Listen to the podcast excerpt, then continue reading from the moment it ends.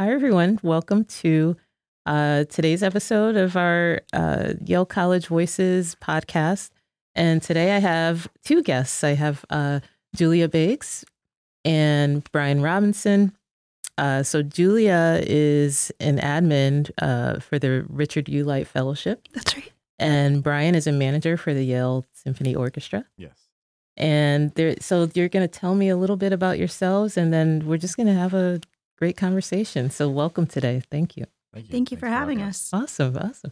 So whoever wants to start first, I don't know. We'll flip a coin. uh, well, I've been working um, for the fellowships department uh, since two thousand eleven. So it's been quite some time. Um, I am also independently a writer. I have a memoir um, due to be released in um, two thousand twenty-five from Scholastic. Um, and Brian? um, and uh, I, I I love that you say twenty eleven was quite a long time. Yeah. I'm in year twenty. Uh, this is my twentieth season managing the Yale Symphony Orchestra.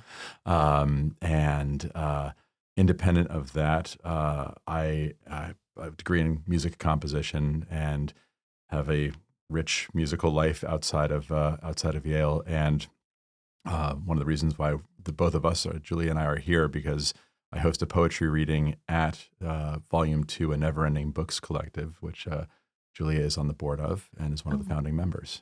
Awesome, awesome. So yeah, welcome. Thank you for for agreeing to do this with with me today, and and it's just great to meet you and and hear more about your backgrounds and and um, you know, I'd love to hear more about the uh, poetry reading. Um, So tell tell me a little bit more about the work that you do here at Yale, and then and then we'll, you know, get into some of the other exciting stuff that you have going on. Uh, so I specifically work for the Richard U. Light Fellowship, which mm-hmm. um, funds, uh, it provides full funding for students who are interested in intensive language study in uh, China, South Korea, Taiwan, and Japan. Uh, it's a really unique opportunity, and we're really proud of the work that we do. Um, Obviously, during the pandemic, uh, we hit some pretty unique challenges um, because of how difficult it, w well, how impossible it was to go to parts of East Asia. Uh, luckily, that is changing really swiftly, and we, we have more students going overseas again, and things are kind of reaching a level of normalcy. Nice. We're really relieved about. Right. But it, it's it's been a real journey over the last, I don't even want to say how many years. You already heard the yes, date. Yeah. Um, yes. I can imagine. Again, we're really we're really proud of um, this this opportunity that we administer. And that's amazing. And and if and I'm correct in saying that you so you've been with the fellowship since two thousand eleven. That's correct. Which means you're you've been in fifty-five Whitney for a while, right? I have. And we haven't met. I know. You know, prior to that, we, you know, and again, it's a big building. I, it's a big building, but that's that's what's so funny about, um, you know, we could go years without crossing crossing paths uh, in the same building. Yeah. All, all these years, because I've been uh, with the dean's office since two thousand twelve, and uh, yeah, so so we haven't even had a chance to meet. So that's what's so great about having this opportunity. Um, And so, so Brian, do you want to tell me tell me a little bit more about your experience with the Yale Symphony Orchestra? Sure. Yeah, I was uh, I was just a young buck when I started. Really? Uh, yeah, I was like twenty-seven or twenty-eight. Oh my goodness! um, I know, it's yeah. like almost half my life I've been here, oh which is um, startling. Let's yes, just say, yeah. let's, let's use like interesting adjectives. Right. Um, right.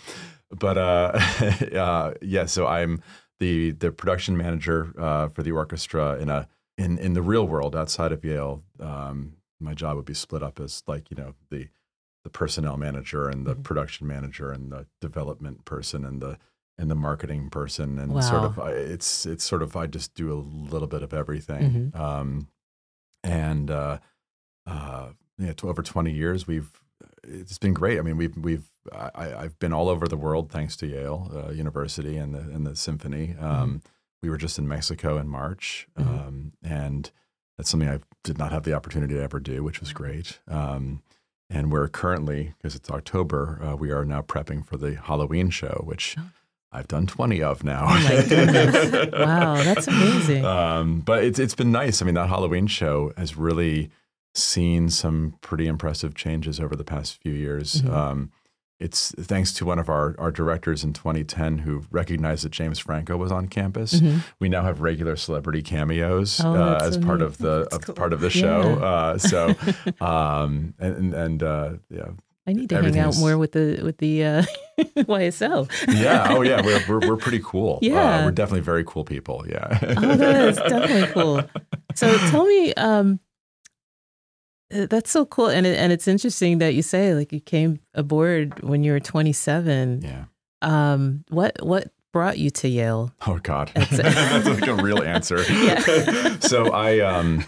I mean, I I have had a, let's just say, a nonlinear path. Mm-hmm. uh, when it, you know, I, I didn't like just graduate high school and go to college and go mm-hmm. to grad school and mm-hmm. yada, yada, and get a job. Mm-hmm. Um, I I had to drop out of college after my freshman year. I took mm-hmm. like three years off. I had to like bum around Guilford, Connecticut and work in a video store. Mm-hmm. Finally got sick of that and moved to New York, mm-hmm. worked at F A O Schwartz oh, uh, wow. on Fifth Avenue, and then got sick of that and then got uh, went went back to music school to finish mm-hmm. my my degree. But mm-hmm. by then, I mean, I was like in my mid-twenties. Wow. Um, and um, so because I was in my mid-twenties, I was pretty serious with my girlfriend, and we got married while I was in school and and uh, had our first child my senior year of Like at graduation, I had I carried a two Aww. two week old and a baby really? Bjorn, uh, wow, you know, so uh, up to get my degree. So cool. um, actually, I don't know if I carried him up to receive it, but I know I was definitely like rocking him, him yeah. like you know, in the church while we were all at con- you know, oh, wow. at commencement. Uh-huh. Um, but uh, so because of those circumstances, because of like the reality of living in New York City with a child in yeah. a three hundred square foot railroad apartment, mm-hmm. I had to look elsewhere. Yes, I had yes. to figure out what I was going to do. Mm-hmm. And I kind of lucked out. Mm-hmm. I um, I have family in, in Guilford mm-hmm. and we were staying there for a week just to get away from New York for a little bit. And I just started job hunting. I went on the Yale's Yale Stars site and mm-hmm. just thought, oh, well, let me see what, what I can, what I'm qualified for. Mm-hmm. And this administrative associate job came up and I was like, oh, I, I can do administrative mm-hmm. work. I've done it before. And it turned out to be actually an orchestra manager job, wow. which I was like definitely qualified yeah. for. I'd, I'd already done orchestra management in New York mm-hmm. um, with small contemporary ensembles and orchestras. And it just sort of was a weird kismet. I was like, this mm-hmm. is very, very strange that yeah. this is the first job listing I, I applied for. Um, and so I, I got the job, and next thing I know, we're here, and twenty you know, years later, and two more kids, and wow, I'm entrenched now. Yeah, I know. I, I always say, yeah, the Yale's got me. Uh, you know, I, I'm I'm here for the duration. Yeah, you know, I have the, to put my kids through college. The hooks and, are in. Yeah, yeah the hooks are in. And so, so Julia, what brought you to to Yale? Uh, my my story is also a little unorthodox. Mm-hmm. Um, I. Actually lived. I, we work at fifty-five Whitney. Right. I lived at seventy-five Whitney for oh a very gosh. long time. Um, really, in my early twenties, uh-huh. and uh, I, I used to work for Covidian. I, I worked in their um, health center, mm-hmm, um, mm-hmm. putting together programs, and wow. I, I was laid off. Mm-hmm. And for a while, I was working underneath my apartment at a, a Vietnamese restaurant that no mm-hmm. longer exists for okay. my landlord. Oh, wow. Uh, he was helping me out. Mm-hmm. And uh, that's like right right at the corner there. Yeah. Oh, wow. Yeah. I, I think mm-hmm. it's steamed. I can't remember. You I, I want to say steamed, but yeah. it, it, it used to be a, a restaurant called Pot of Pho. Uh-huh. And I, I worked there. Um, don't tell anybody, but a little bit under the table. Uh-huh. I, I'm sure nobody will find right, out. Right. Um, and I, I uh, waited on a gentleman who who was um, ha- having a meeting with a student, and I heard him say that they had just lost their administrative assistant. Mm. My ears went up. Uh, yep. And um, I, I spoke with him for a little bit, mm. and he encouraged me to go on Stars and apply for the job. It wasn't mm. on Stars when I looked, so I proceeded to be a little creepy and stalk him on the internet, and I emailed him my resume independently. Nice. And I ended up getting the job. So, you know, shout out to Kelly McLaughlin, who wow. is my hero. Really? Yeah.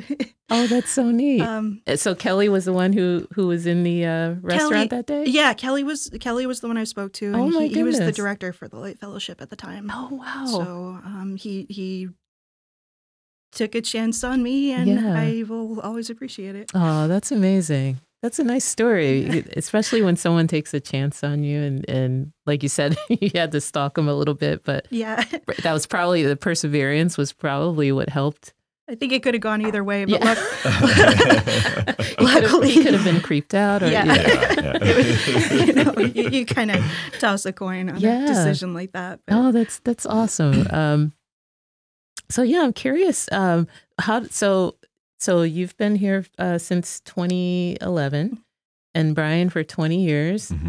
Uh, so that's two thousand three. Three. Wow! And so, what? How did you inter? How did you meet each other? How how did your? That's a really good question. Well, we inhabit a lot of the same social circles yeah, in New Haven because we're both townies. Like, okay. okay. You know, unabashedly, mm-hmm. and um.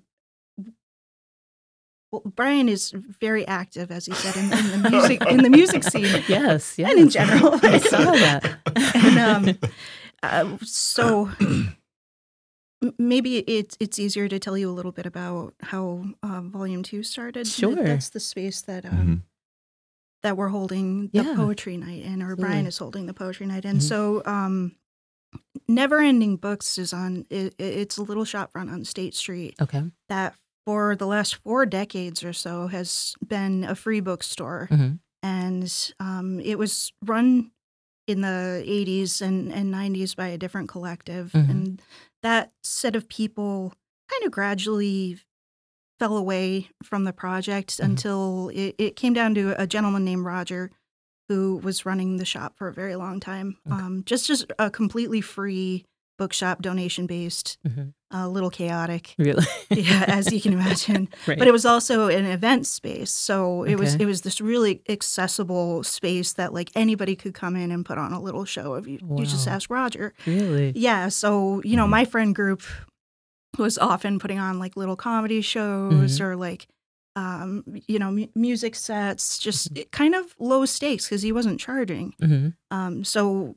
You you could get this really creative experience that you you can't get really anywhere else mm-hmm. in, in New Haven aside from you know super underground like basement shows. Wow! And um, it, when the pandemic hit, Roger obviously was facing some real financial challenges, mm-hmm. and he kind of decided that he wasn't going to run the space anymore. He was going to shut it down, and everyone who had a really emotional connection to that space was mm-hmm. really upset. Mm-hmm. We didn't want to see it become like a Panera. Or, yeah, yeah. You know? Right, right. So we we got together. Um, Sam Masha is the person who um, initially had the idea that maybe we could take it over as mm-hmm. a new collective.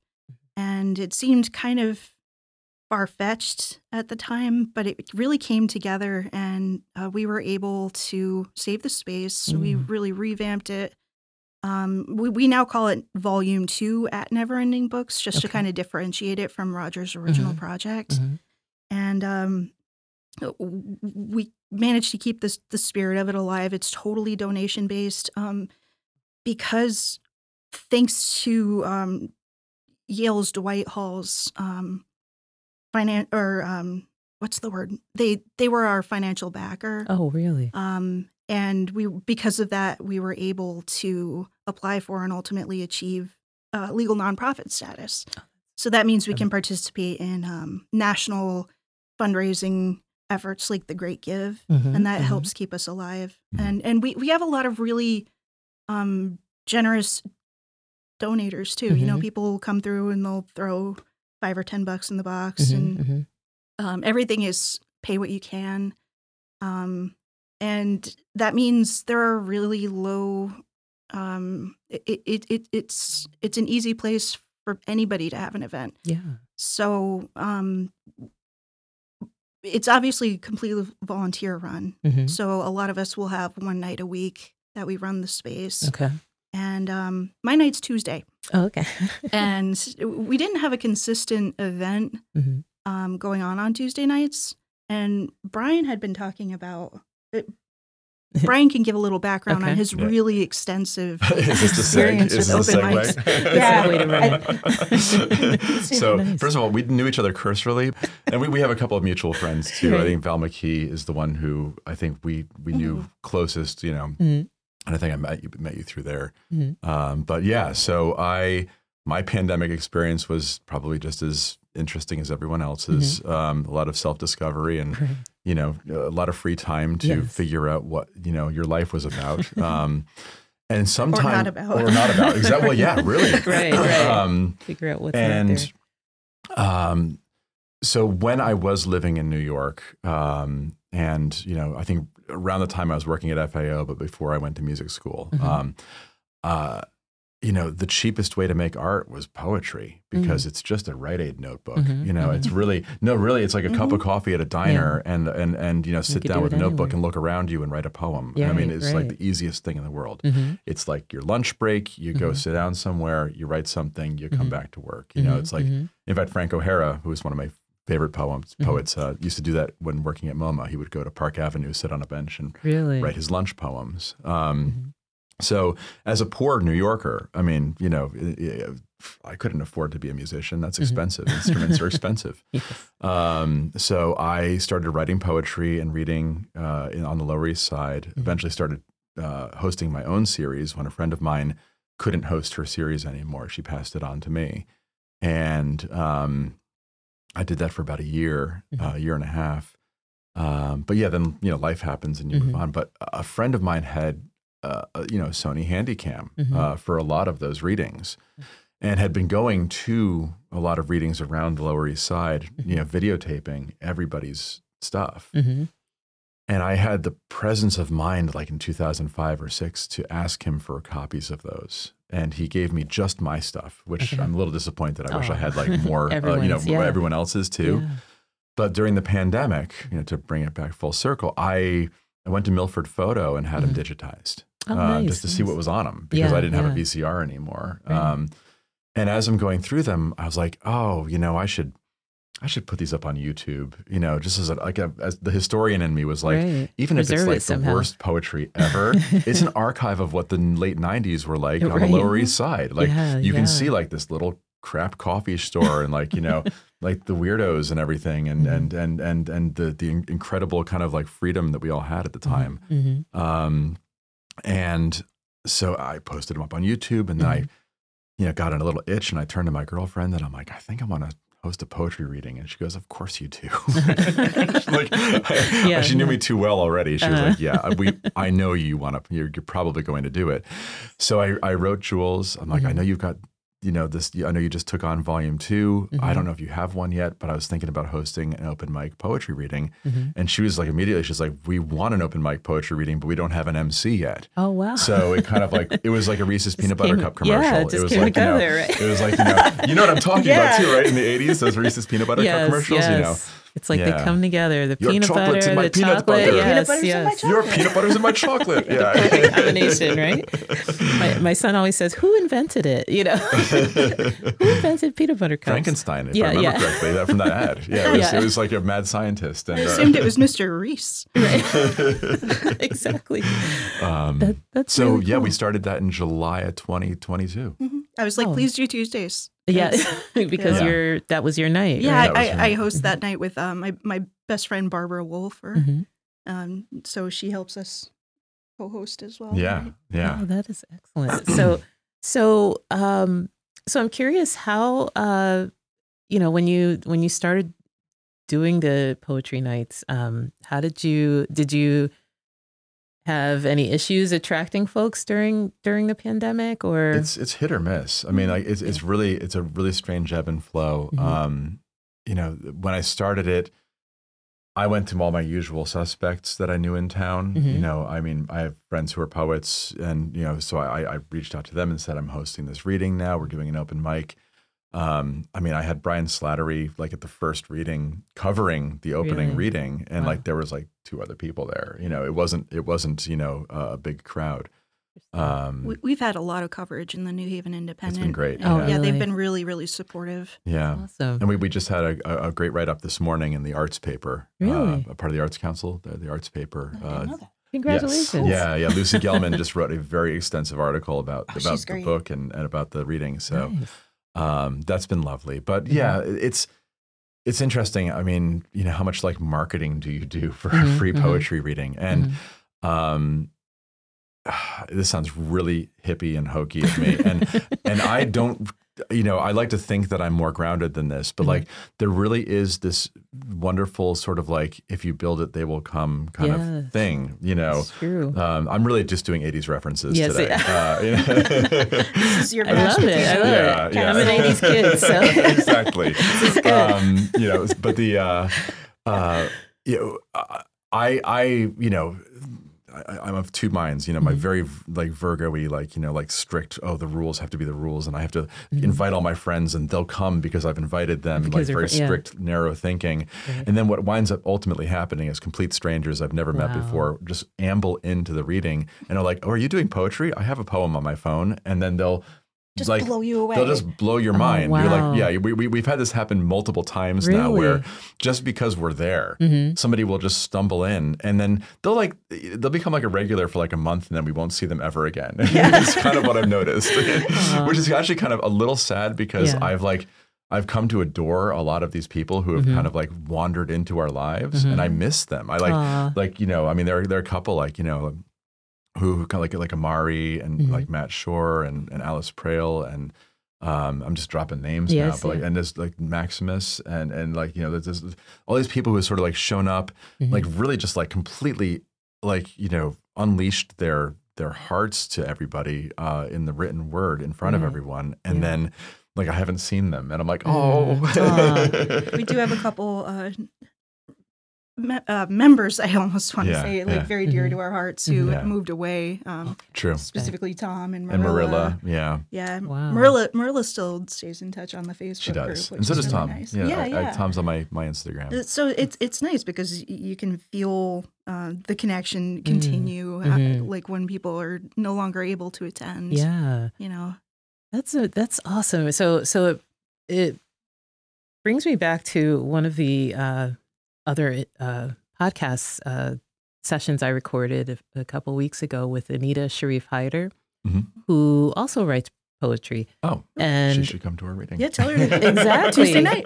Yes. And, and you know what's so funny about this is um, Anita and I had a conversation about, wouldn't it be nice to, you know, we, things I didn't know about you. I didn't know that you had poetry night. And then I didn't know how, you know, you have this community of uh folks who who enjoy poetry night. Um, and we were thinking, wouldn't it be nice if we found more staff who were, you know, interested in this and mm-hmm. wanted to come together to, to share, and how it would bring that community, that community you just mentioned, into Yale College or, you know, Yale College staff, and yeah. how interesting that would be. So Um, just something to keep in mind. I don't know, you know, well, maybe a, maybe we can all connect. Already established, yeah, you know. Space. So anybody anybody who's interested in, yeah, in coming that's, down that's and, really cool. and testing the waters, it's um, you know, I'm a complete dork about poems, and I will like, I mean, you know, I mean, if you've seen me do it, I you know, I get really excited, and I'll start like, you know, like beaming when I hear people read. Um,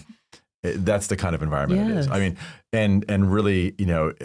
The, the weirder, the better. Mm-hmm. I mean, you know, we, we definitely appeal to, you know. To everyone, right? And um, it is still kind of a chaotic space, but yeah. in a really good way. In a good way, yeah. right? Like yeah. a family. It sounds like a family, really. Yeah. And and and that's what's, you know, beautiful. Well, to me, what the beauty of, of poetry, it's therapeutic mm-hmm. to write, but then it's also that uh, uh, nervousness of, of sharing it with someone. You know, it's one thing to get it on paper, yeah. but then to share it with whether, you know, small audience or a mm-hmm. big audience, and, and, you know, you're opening yourself up. It's, you know, yeah. you're being vulnerable. Um, and that part, I think, must be ama an amazing feeling to, to go to your space and then share with everyone there, and to have that, you know, welcoming, uh, uh, feeling from the audience. And oh, absolutely. Yeah. That's awesome. And, and I was like, wow, this is, this would be beautiful to have in amongst our staff, you know, to to have that um, connection mm. that we don't, you know, we, we do our jobs, we come in and do whatever we do, but we don't have that connection in the same way. You know, of course we're, you know, great job or you know, whatever it is that, that we do in our, in our daily work. But I, I was like, wow, that would be really interesting to have, you know, staff who are interested in poetry night and have, you know, either come to your space or, you know, mm-hmm. wherever on, on campus and, and, you know, have that, um, you know, have that community yeah. building. Um, so I was wondering if you could tell me, you, you mentioned a bunch of things because I, I, I know you have a bunch of things coming up with, with your space. And, and, um, I was curious before we get to that though, you mentioned, uh, Dwight Hall, um, helping you out with, with funding. And I, I, I wasn't even aware that that is a possibility. So I was curious if you don't mind sharing a little bit more about how that happened or, or, you know, how one goes about gaining support. Sure. So um, our another founding member, Elena Augusevitz, um, is has a lot of experience with nonprofits. Mm-hmm. And she, I wish she was here. She could speak to this a lot mm-hmm. more uh, in, in much greater detail sure. than I can. But mm-hmm. I, I do know that um, in order to pursue nonprofit status, you do need a, and I'm still forgetting what the phrase is, but mm-hmm. it's a, a financial support source, like a, okay. a not not a source of funding so much as like a, a backer. Mm-hmm. Mm-hmm. And um, again, I'm I'm not the one who can speak to that, unfortunately, but I mm-hmm. do know we got assistance in that capacity from Dwight Hall, wow. and um, we're obviously incredibly grateful for that yeah. support. Um, that was that was the leg up that we needed. Wow, um, that's amazing.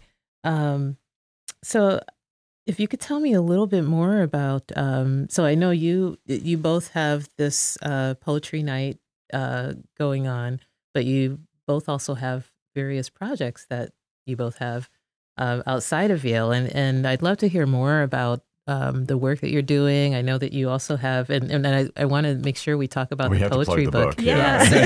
yeah. so so why don't we plug the book, and then you could tell me more about your your individual projects. So so I have the book here, um, and it's so beautiful. It is uh, Never Ending Poetry, a collection of poems celebrating the one year anniversary of Open Mic Surgery, at Volume Two, a Never Ending Books collective. So it's awesome. Uh, so yeah, if you want to. Hold up the book there. so, um, so sure, tell me, tell me more about the the book. Um, sure. So, um, I I was very impressed. We made it all the way through a year, um, and and I mean, really, because I mean, it's it's it's sometimes you know sometimes you start a thing and it doesn't take off, mm-hmm, um, mm-hmm. but this did, and and it kind of grew. I mean, by by January, um, I started inviting featured readers from out of town to come. Mm-hmm.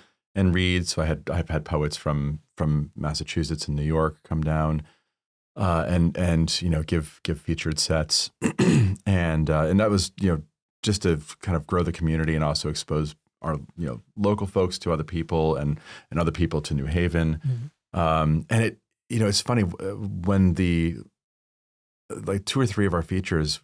They were so nervous. They would tell me they were like a little nervous about like, you know, what the space was like, you know, mm-hmm. I don't, is this going to be a good, the second they walked in, they're like, oh, this is fine. Really? Like they, they it was, it was this, this, almost you could, you could feel the sigh of relief when, mm-hmm. when like, you know, Simeon or John came in mm-hmm. or Michael, you know, it was sort of like, they're like, oh, oh, this, this place is fantastic, Great, you know, yeah. and they were very excited. So, um, you know, it has a special kind of magic and I'm, I'm glad we get to share it, but the vibes um, are very good. The really? vibes are great. Awesome. Um, awesome. But, um, you know, for a, for a year we've been doing this, mm-hmm. and it's it's it's had a really healthy life, and we've had some really amazing poets. And one thing that I observed, just as as somebody who's inside and outside institutions and and you know the system, as it were, you know, is that some people get very lucky, mm-hmm. and you know they have a chance, an opportunity to get published, or you know to get to get seen and mm-hmm. and or heard. Um, And uh, yet here we are with this open mic where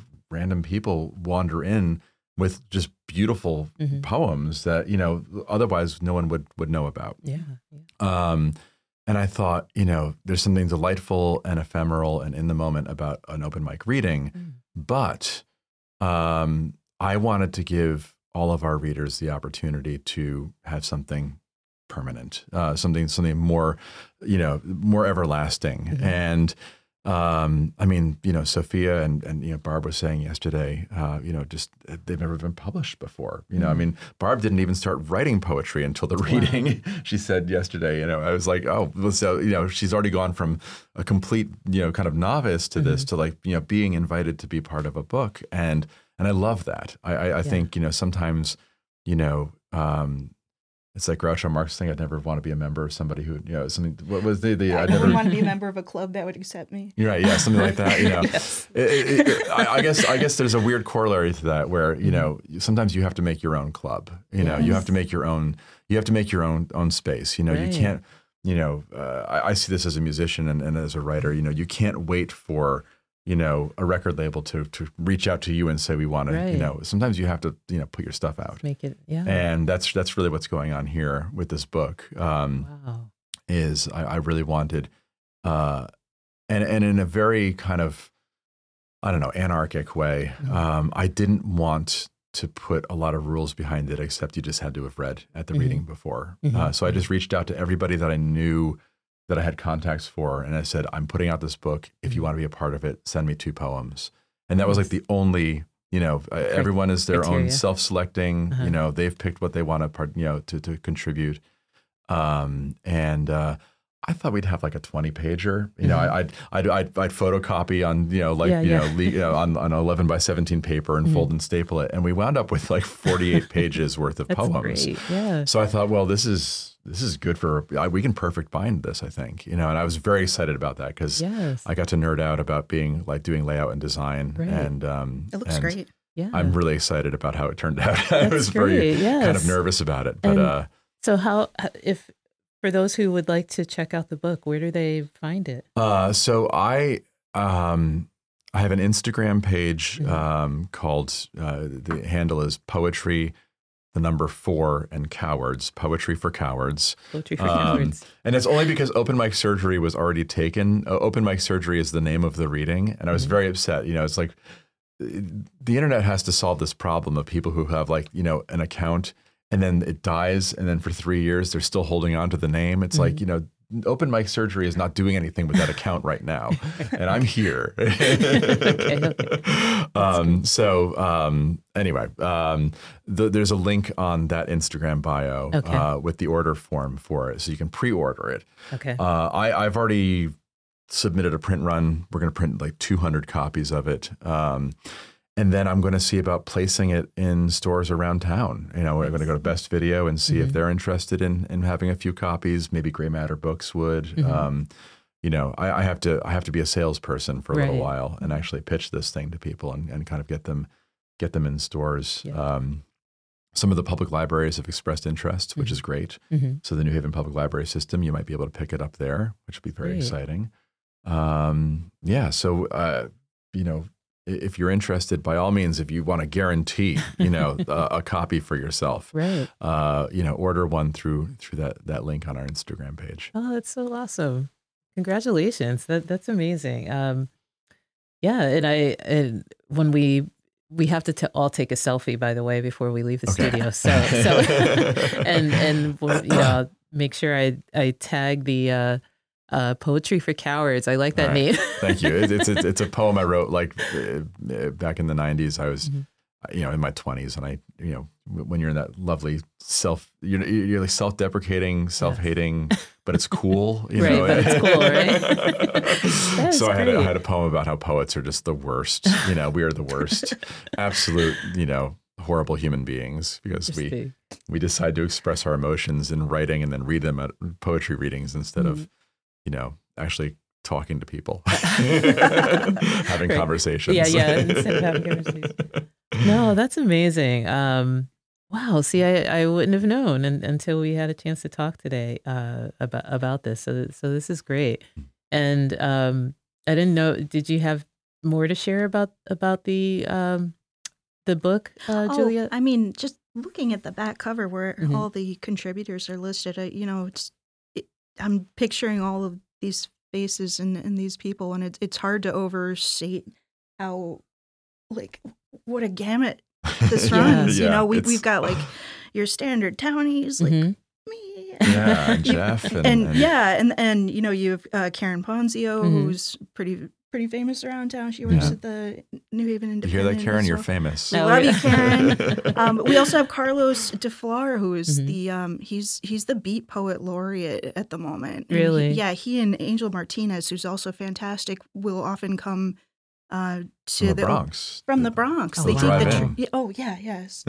Drive-in. You know, that's not a short trip. No, and, it isn't, especially um, driving. But yeah, it's just a really special collection, and mm-hmm. we're and uh, John S. Hall of uh, King Missal, mm-hmm. who was one of the featured readers. Mm-hmm. Um, you know, he contributed as well. So yeah. it's just really cool. Yeah, They're it just is really cool and exciting to see. I love what you brought up about um, a, a lot of these poets. Uh, have never been published before mm-hmm.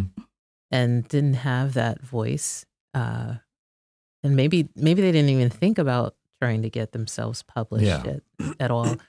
And that you sort of provided that vehicle to... Oh, I forced them all. You I'm forced like, you're, them. You're, you're getting in this book. You know, right, that's what right. I did. You're strong-armed. I strong-armed everyone. Sure, that's awesome.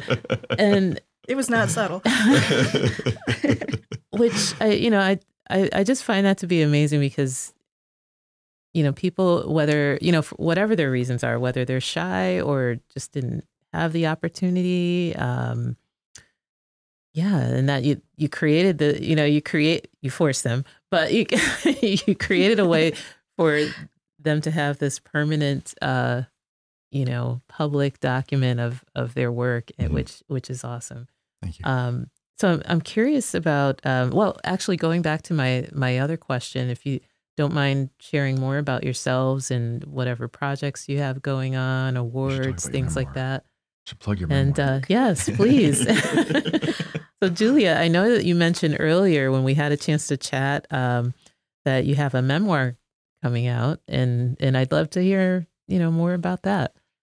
So it's a uh, it's it's a fictionalized memoir. Mm-hmm. It's um uh, it's going to be a graphic novel. Um, which is illustrated by a, a good friend of mine, Nikki Smith. Wow. Um, and it's due to be released in, in twenty twenty-five. It's mm-hmm. it's about my uh, experience growing up on a boat.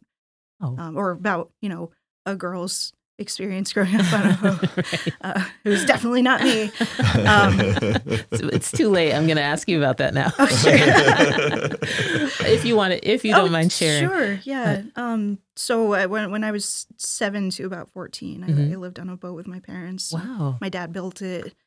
Um, we sailed around uh, like mostly the east eastern seaboard, the Caribbean, mm-hmm. and South America, and um, yeah. Wow. It, I, I I was given a really uh, really. I mean, Brian was talking earlier about how some people are lucky enough to get an opportunity, and I I was lucky enough to get the opportunity, wow. and um. It's it's been a real ride. Yeah. Um, this is the first thing I've ever had, you know, formally published, mm-hmm. and um, you know, it's re- really jumping in the deep end. Yeah. But uh, but it's happening. So. That is so cool. Um, yeah. Wow. See, I'm fascinated by it, and and uh, I know that you mentioned twenty twenty-five is is the year that it'll yeah. it'll be released. It's, it's, it's a middle grade book, so okay. for uh, younger readers. Yeah. But, this is awesome. Um, You're going to be in the Scholastic Book Fair. That's all that I can I think know. About. I can, all I can think of is exactly those, those, those, those things folding, that they send home. Those folding things that you open yeah. up and like, there's there's Jules' book. Yeah. and, and my son picks out like thirty books. And I'm, yeah. Okay. You have to, you have to like pare it down. Yeah. Right. But that is, that's amazing. Um, and, you know, of course, I want to ask more questions about what, what that was like, like to, uh, you know, live on a boat for, so basically you said, from seven to fourteen, about thirteen or fourteen, yeah. Wow, um, I it, it was a world of compromise. You yeah. know, there, there was um, I had a lot of really fascinating experiences that I think most other kids don't get to have. Yeah. At the same time, you know, I was an only child. Mm-hmm. Um, I was it was a it, it could be very isolating. Mm-hmm. Mm-hmm. Um, reintegration was really difficult mm-hmm. once we came back. Mm-hmm. Um, so. Part of the reason I, I think this book is um, pretty well timed is because I think a lot of kids around that age right now have a lot of experience with Isolation. Very sudden isolation, yeah. yeah, having difficulties reintegrating, and, and right. just loneliness, but mm-hmm. also, you know, experiencing something that most other kids in their age group have not experienced, mm-hmm. you know, just like being a child during during a global pandemic right. is something that earlier generations can't really relate to. Exactly. So I, I'm hoping um, I'm hoping kids will feel kind of seen yeah. when they read this. Um, there, actually, there are there are going to be two. Mm-hmm. Oh, um, so two the, the first one's coming out in, in twenty twenty-five, and mm-hmm. then um, I'm the next one has not been scheduled okay. yet. But uh, that is awesome. There, there's yeah, there's there's two of them coming out. So the the first one will be about um, leaving public school and okay. going on these adventures, and then the second one is really more about returning, returning. And, and that kind of culture shock. Wow, that is that's amazing. And it, I'm I'm curious. Um, do you find that your experiences growing up um, somehow ties into you know the work that you do with with the um, with Volume Two, but then also your work here at Yale? Like how you know. your experience with that isolation and um, how you worked through that. How do you, uh, or, or do you bring that into your work here at Yale when you're working with students in the fellowship, or, or how did, you know, does that change how you relate to students?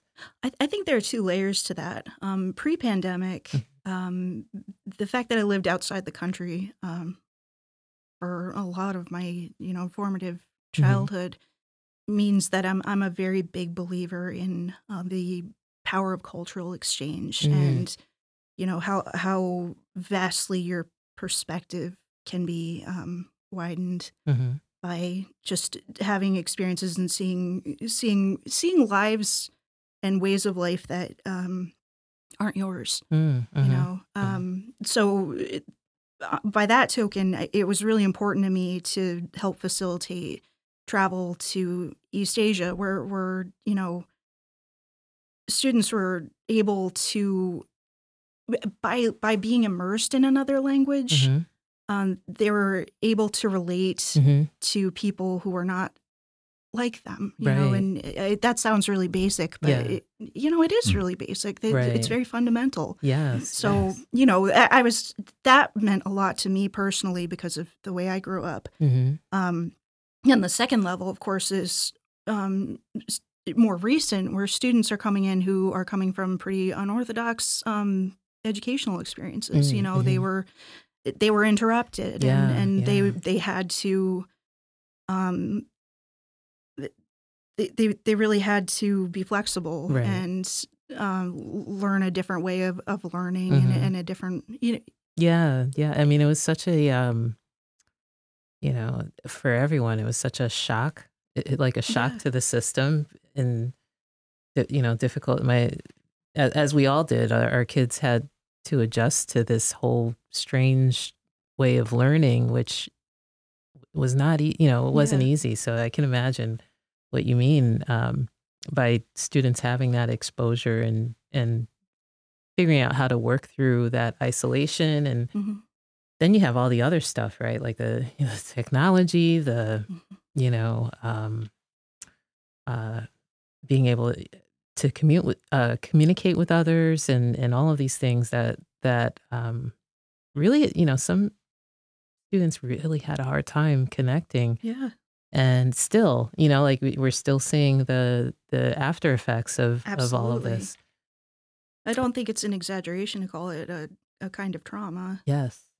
Yeah, I, I totally agree with you on that because it it was, um, you know, for example, my uh, my own son uh, was going through, about to start his senior year uh, of high school. And, you know, and all of our ideas of, oh, here's your senior year of high school and all of these things you get to do. And and it's like not happening, you know, yeah. and and um, yeah, it was it was it was difficult. And yeah. and. You know, like still seeing the after effects of that because of the friendships that kind of started forming and then the abrupt, uh, mm-hmm. like, yeah, we can't see each other. Absolutely. You know, And Absolutely. It's like the the critical time for um, students just to have that uh, community and and you know relationship building and all of that stuff. And and uh, yeah, it was. And I, you still see the aftermath of of that not happening. Yeah. And then, and now they're moving into you know college years and and n- now it's like the shock of, oh my gosh, now we're sort of going back to normal. But what was normal? Yes. you know, yeah, because totally. They didn't really experience what was normal. And there's right. a and, there's a level of confidence that, yeah. that seems to be kind of missing. Mm-hmm. And it, it's going to take some some real like some really specialized catching up. Yes, you know? Yes, that's amazing though. I I love it. So I can't wait to see uh, your memoir. So you'll have to make sure when it's released to share it with us because I. I I can't wait. And, I, and like you said, I can't wait to see that Scholastic, uh, yeah. you know, mm-hmm. that when they send home those things and, and, you know, to open it up and see your book there. So that's kind of a deep seated dream come true. Really? You know? That's yeah. awesome. Yeah. So um, congratulations on that. Thank that, you very much. That's really cool. Um, and I'd love to talk more about, you know, just your journey into, um, you know, and we probably won't have time on, on our uh, episode, but just your journey and in, into how.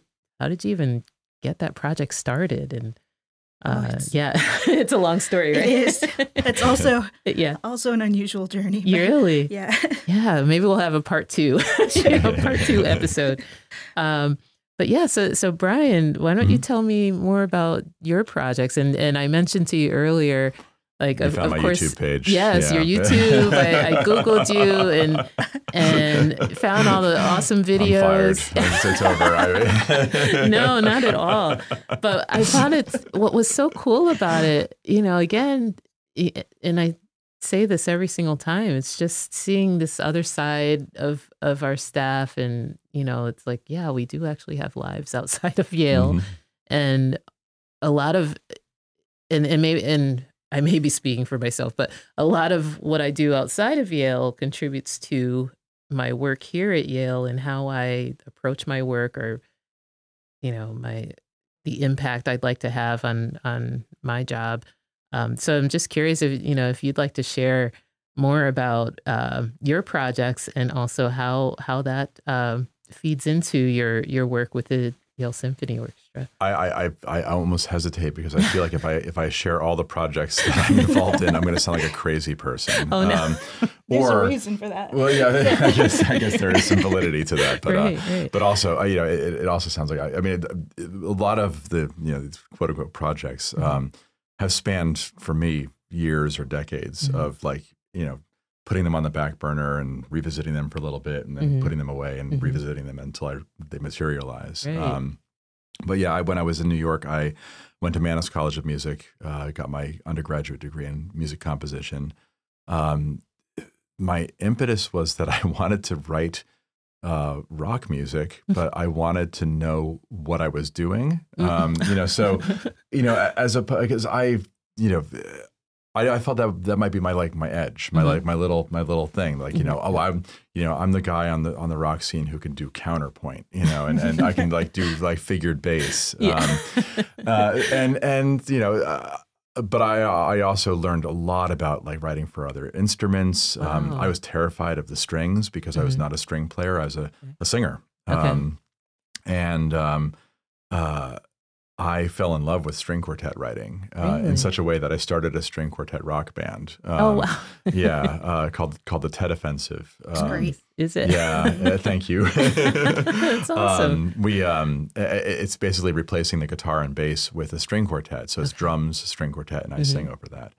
And um, um, it, it almost like started as a challenge because I poetry kind mm-hmm. of types into this. My friend David Kirschenbaum, who's a publisher in New York, mm-hmm. used to host these readings slash music events, and um, he was short in act, uh, covering Nirvana's Nevermind. And he said, "Well, you're in music school. Why don't you get like a string quartet together and, and cover one of the songs? You mm-hmm. know, and you can do it all like slow and you know, yeah. and and, and um, you know." I realized that the preconception of string quartet music for people who aren't as involved as as I was, was that it's it's very peaceful. It's Vivaldi, which actually Vivaldi is actually pretty kick-ass. Uh, but it's like, um, you know, it, it, it's like very peaceful background dinner music, you mm-hmm, know? Mm-hmm. And I'm like, oh, oh no. That's like, not these, what we are. These people have not heard Ligeti or uh-huh. Bartok or Shostakovich or any of these people who, for me, like this is visceral, you know, like gut-busting, mm-hmm. completely rip your heart out music. Mm-hmm. Um, and and I...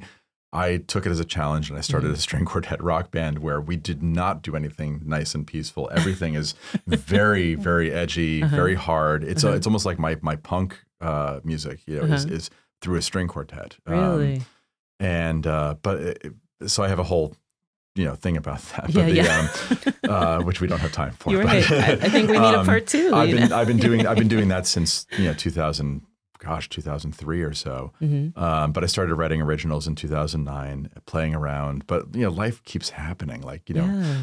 keep having kids. I don't know where they come from or how that happens. Right. But it just, yeah. you know, it's just this weird thing. They appear. These, these kids appear. yeah. um, you know, it, you know, job is very involved. And, mm-hmm. and you know, I'm, I'm working very odd hours on the mm-hmm. weekends and mm-hmm. late nights. Mm-hmm. Um, so I, you know, I have to put things on pause and revisit. And the pandemic was great. I, mm-hmm. I because of that available time suddenly, yeah, you know, yeah. at home, you know, I booked a recording studio and we, we cut an album oh, wow. and it's sitting on my hard drive waiting for it, just waiting to be distributed. Nice. But, um, so that's, that's one project. Mm-hmm. Um, the YouTube page you found is my other personality, Brian Ember. Uh-huh. Um, I put out an album right before the pandemic of very, very sad songs uh-huh. uh, that uh, were about my my divorce. Uh-huh. so, uh-huh. uh, but I, I did it in a, you know, I, I sort of, because I grew up around Queen and mm-hmm. the Beatles mm-hmm. and, you know, Radiohead and Jeff Buckley and sort of Pink Floyd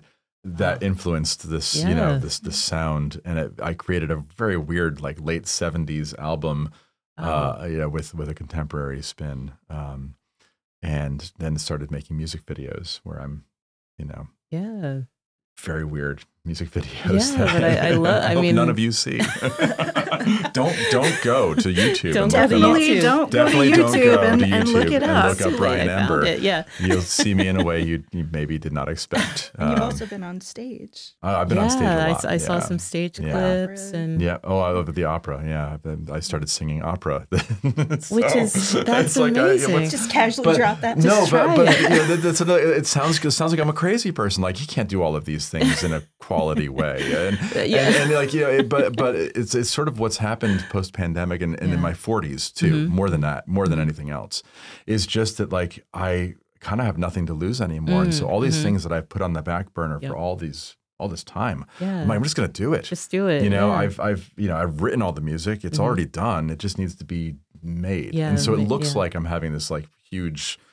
Like thing creatively, but it's not. I, it's like thirty years worth right, of right. material that I've been like, you know, sitting on yeah. and I'm finally just tired of sitting on it. That's so cool yeah. though. I mean, to have, um, you know, just like Julia, having, having a story or having all of these things, like you said, you, you sort of captured yourself in time uh, over the years and packaged it, put it away for a while. But yeah. what's really interesting is pulling it back and, and like you said, so hopefully soon you can sort of share it, you know, yeah, share it with the world. Yeah. Um, so, wow, that's really interesting. And what, and what I did love about the YouTube channel that you don't want anyone to go to. Uh, don't do it. Don't do it. But, you know, I the the uh, visual, you know, it was really cool. I, I love the, I mean, it was the color, you know, the combination of just the, uh, um, you know, the colors, the visual, the the lyrics uh, to the song, uh, songs, and um, pulling that all together. I mean, I I thought it was actually really cool. So well, thank it, you. Yeah, yes. absolutely. Uh, um, and so now uh, we only have a few more minutes, believe it or not. so um, I wanted to hear more about how you feel that. Uh, you know, you have your experiences outside of Yale and, um, you know, your journeys, you know, with your book coming out uh, soon in the next year and a half, basically, and, and Brian, with your projects that um, at some point you'll decide to share with the world, but then also the the poetry uh, book that you have here. And I, I wanted to get a sense of um, your thoughts on how your stories tie into creating that community here um, for Yale College, and, and not necessarily for students, but um, more for, for staff. Hmm. Um, I, so for example, in this, doing this whole uh, podcast, the, the goal is really just to get to know our staff and highlight what we do. And like I said, show our human side. You know, we do these wonderful, I mean, just talking to you, to you two today, I'm, I'm amazed by all of the stuff that you're, that you do. And, and uh, how do you tie all that into, um, you know, we have a, a D E I B uh, initiative that we, you know, want staff, or one of our, our goals or ultimate goals is that uh, staff feel more like they belong or we're included. And um, how do you see all of these experiences tying into what you can, you know, what you, what can you do, you know, what can you do um, to, to sort of bring that together for staff? So I don't, I, that was a really long question, but, but ultimately, you know, based on your experiences, do you see yourself uh, sharing that more with, with Yale College? And, and how would you, you know, how do you see yourselves um, applying all of these different things that you've learned along the way to uh, sort of bringing the community together for, for staff? Well, I, I think, Darius, what you're doing here is the greatest illustration of that, because oh, yeah. I, if you remember, we all gathered mm-hmm. um, during the summer at a Yale College event, and I was introduced to you mm-hmm. by Maya, who's my director, right, who right. was also who also appeared. Yes, and um, we were all sitting at a table together, and that happened. Conversation, yeah. you yeah. know, occurred, and and now we know each other, and now That's... you know we get to talk about this, and who knows who's going to hear it and mm-hmm. feel compelled to talk more about their own journey and story and projects and right. lives, right? Yeah, thank you. Yeah, so I, I think you're uh, like the, the pinpoint. Oh, thank in, you in this particular conversation for sure. That's awesome, and that that was part of my goal, is just you know uh, opening up opportunities for conversation, and and hopefully you know we get to learn more about each other. Um, I think, at least for me anyway, uh, when we're just constantly having meetings, you know, remotely, and we're doing Zoom nonstop all day, every day, and we and we don't get to know each other. And and I think a lot of times, uh, some of the challenges that were mentioned. I don't know if you um, attended the staff meeting when Maya and I. Um, oh yeah, presented yeah. the results of oh, you the guys survey. Did such a yeah, good job. Oh, thank you. Yeah. That was amazing. Thank you. I appreciate it.